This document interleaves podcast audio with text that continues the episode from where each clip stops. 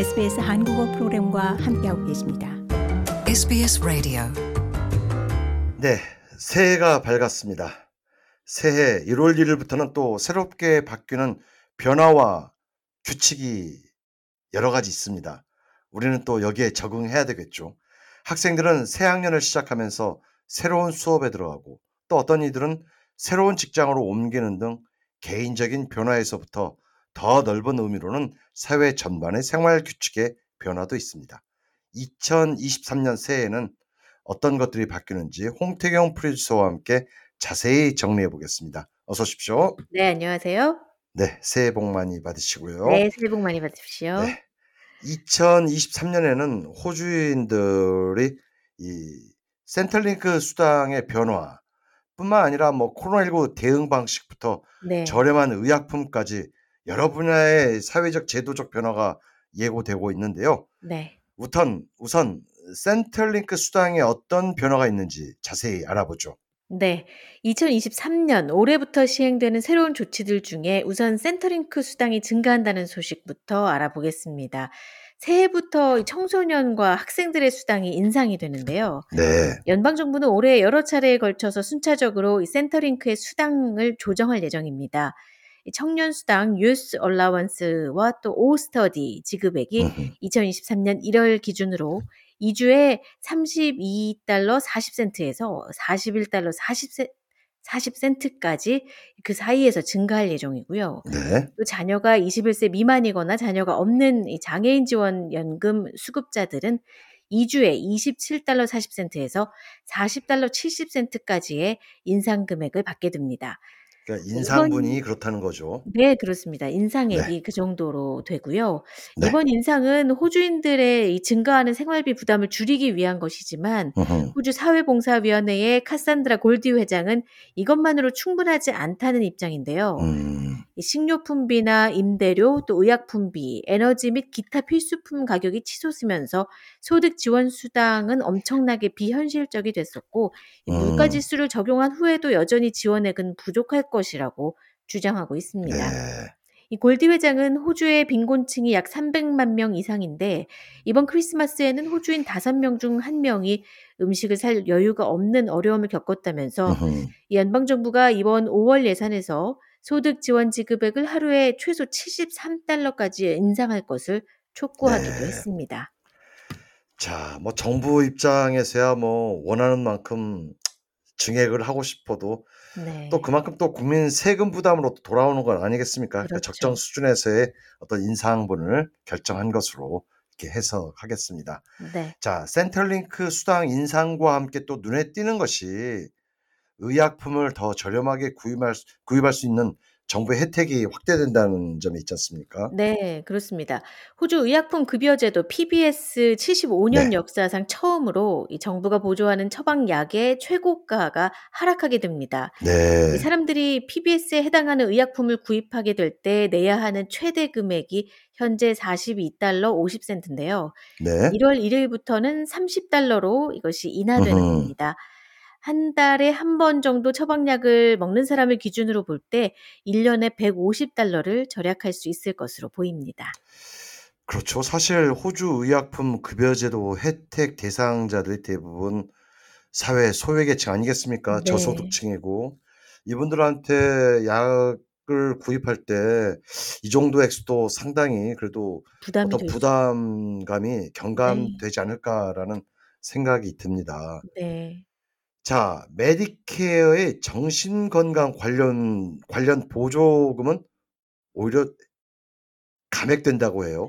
네, 맞습니다. 호주인들이 메디케어로 이용할 수 있는 이 보조금을 통해서 정신건강 상담을 총 20회까지 받을 수 있었는데요. 네. 2023년부터는 이 상담 지원 횟수가 절반으로 줄어들게 됩니다.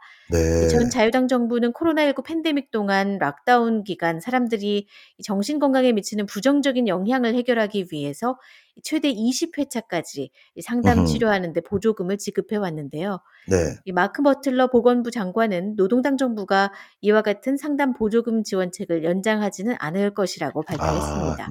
네, 그 이유는 추가 보조금이 모든 호주인들에게 동등하게 전달되지 않고 있다는 건데요.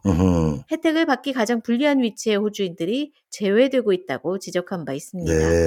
네, 이번 보조금의 감액으로 잠재적으로는 첫 10회 상담 이후에 추가 상담이 필요한 경우 이 개인 부담 비용이 최대 수백 달러까지 증가할 수 있다는 점에서 이 심리 상담 분야와 심지어 노동당 내부에서도 반대 목소리가 높지만요. 이 보조금 삭감은 그대로 시행될 예정입니다. 네.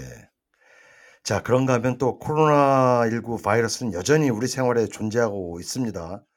그런데 이제는 PCR 검사를 받는 수가 확연히 줄어들 것이 자명해요. 네. 올해부터는 이제 PCR 검사 방식이 바뀌지 않습니까? 네, 그렇습니다. 작년 이맘때만 해도 호주 일부 지역에서는 PCR 검사를 받기 위해서 몇 시간씩 줄을 서고 기다려야 했었죠. 그렇죠. 네. 네. 하지만 이제 2023년에는 이 코로나19에 대한 호주 보건당국의 접근 방식이 매우 달라집니다. 거의 모든 격리 조건이나 이 검사 결과 요구 조건이 지난 10월부터는 폐지됐기 때문에 네. 올해 1월 1일부터 무료로 PCR 테스트를 받기 위해서는 우선 GP를 만나서 추천서를 받아야 합니다. 노인이나 원주민, 또 장애가 있거나 면역력 저하인 사람들 등 고위험 집단의 경우는 이 GP의 네. 추천 없어도 이 각 주의 PCR 검사소와 또 GP가 운영하는 호흡기 클리닉을 통해서 무료 검사를 받을 수 있지만요. 네. 2023년 코로나19 관리 계획에는 낮은 확률의 위험자들에게는 PCR 검사를 받으라는 공중보건 요구사항이나 권고사항이 없다고 명시되어 있기 때문에 앞으로는 GP 추천서가 필요할 것으로 보입니다. 네, 사실 뭐 PCR 검사를 받겠다는 수요도 급격히 감소한 것도 사실이지 않습니까? 네. 대부분의 가정에서 이제는 신속 항원 검사, 즉 RAT 검사를 거의 일상화된 것 같은데 네. 아무튼 뭐 그래도 또 PCR 검사를 필요로 하는 분들에게는 약간의 부담이 되겠습니다. 네. 자, 이제 생활과 좀 밀접한 분야의 변화를 살펴보죠. 가장 중요한 점이 이제 정말 호주에서 일회용 플라스틱 제품을 사용하는 것이 정말 힘들게 됐어요. 네, 많이 찾아보기가 힘들죠. 그렇죠. 호주인들이 최근 몇 년 동안 뭐 대형 슈퍼마켓에서 장바구니를 사용하고 플라스틱 봉지를 네. 없애는 등 사실 단계적으로 이 플라스틱 쓰레기를 줄이는 데 적응해 오고 있습니다. 올해부터는 각 주와 테리토리별로 이 플라스틱 폐기물을 각자 계획 일정에 따라서 처리할 수 있게 되면서 더 많은 일회용 플라스틱 품목들이 단계적으로 폐지될 것으로 보입니다. 네. 9월에는 퀸슬랜드주에서 플라스틱 줄기의 그 면봉 판매가 금지될 예정이고요. 네, 오는 2월부터 빅토리아주에서는 일회용 플라스틱 빨대를 더 이상 허용하지 않는 주 목록에 빅토리아주가 합류하게 됩니다. 합류하게 되네요. 네. 또 서호주에서는 호주 최초로 플라스틱 라인이 처리된 테이크어웨이 커피잔조차도 금지하는 주가 됩니다. 네. 자, 우체국에서 편지를 붙이는 가격도 인상된다면서요. 네, 그렇습니다. 호주 우체국을 통해서 호주 내에서 국내 우편물을 보내려는 분들은 올해부터 조금 더 많은 비용을 들여야 할 것으로 보입니다. 네. 우표의 기본 요금이 1월 3일부터 1달러 10센트에서 1달러 20센트로 인상되게 됩니다. 사실 우편물 양이 급격히 감소해서 우체국도 운영하기 힘들 거예요. 네. 과연 이 정도 인상폭으로 현상 유지될지는 뭐 다른 여러 가지 방안은 있겠죠. 자, 그리고 또 어린 자녀를 둔 많은 부모님들이 기다리고 있는 소식인 것 같은데요. 노동당 정부가 발표한 이 차일드케어 보조금이 언제부터 적용되느냐인데 올해는 좀 보육비 부담이 줄어들 수 있는 거죠? 네, 저렴한 이 보육비를 기대하고 계시는 부모님들 사실 7월까지는 조금 더 기다리셔야 할 것으로 보입니다. 7월까지는? 네. 차일드케어 보조금 적용이 하반기부터 시행될 예정인데요. 네. 어린아이를 둔 대부분의 가정들은 육아 비용을 덜 수 있을 것으로 기대하고 있습니다. 8만 달러 미만의 소득을 가진 가정의 경우에 차일드케어 보조금 비율이 85%에서 90%로 인상되고요. 네. 53만 달러 미만의 소득을 가진 해당 가정의 경우에는 보육 보조금 비율 최대 90%까지 증가하게 됩니다. 네. 또 가족들은 5세 이하의 둘째 아이 그리고 더 어린 자녀들에 대해서 최대 95%까지 기존보다 더 높은 차일드케어 보조율을 계속해서 받을 수 있게 됩니다. 그리고 빅토리아주에서는 90억 달러 교육 개혁 패키지의 일환으로 더 많은 보육자녀의 혜택이 주어지는데요. 네. 무료 유치원을 포함해서 자격을 갖춘 기간제 유치원에 등록한 어린이들은 2,500달러의 보조금을 받을 수 있게 되고요. 네. 또 장기 보육 환경에서 보조금이 지원되는 유치원 프로그램에 참여하는 어린이들도 2,000달러의 수수료 감면 혜택을 받을 수 있게 됩니다. 네. 또 퀸슬랜드주의 유치원도 2023년 1월부터 많은 퀸슬랜드 가정들의 비용 부담을 줄여줄 수 있게 되는데요. 퀸슬랜드주 개혁 프로그램 하에서 4만여 가구에게 무료 보육 또는 더 저렴한 혜택이 주어지게 될 것으로 보입니다. 그리고 뉴사우스웨일주에서는 방과 후 돌봄 비포 앤 애프터 케어 스쿨 케어에서 바우처를 사용할 수 있는데요. 네. 이 초등학생 자녀를 둔 부모들은 1월 말까지 방과 후 돌봄을 위한 500달러 바우처를 신청하시면 됩니다. 2023년도에 킨디에 입학하는 아이들까지도 여기에 해당됩니다. 사실 방과 후 돌봄 비용이 만만치 않아서 좀 부모님들이 곤혹스러워하기도 했는데 뭐 이 정도만이라도 좀 정부에서 관심을 갖는다는 것은 의미가 있는 것 같습니다. 네. 자, 자녀를 둔 부모들에게는 가계 부담 압박을 줄이는데 조금이나마 도움이 될 것으로 기대가 됩니다.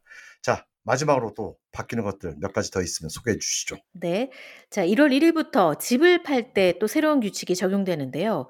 네. 주택 규모를 줄여서 이사하려는 분들은 1월 1일부터 시행되는 자산 및 소득 테스트 변경 기준의 혜택을 받게 됩니다.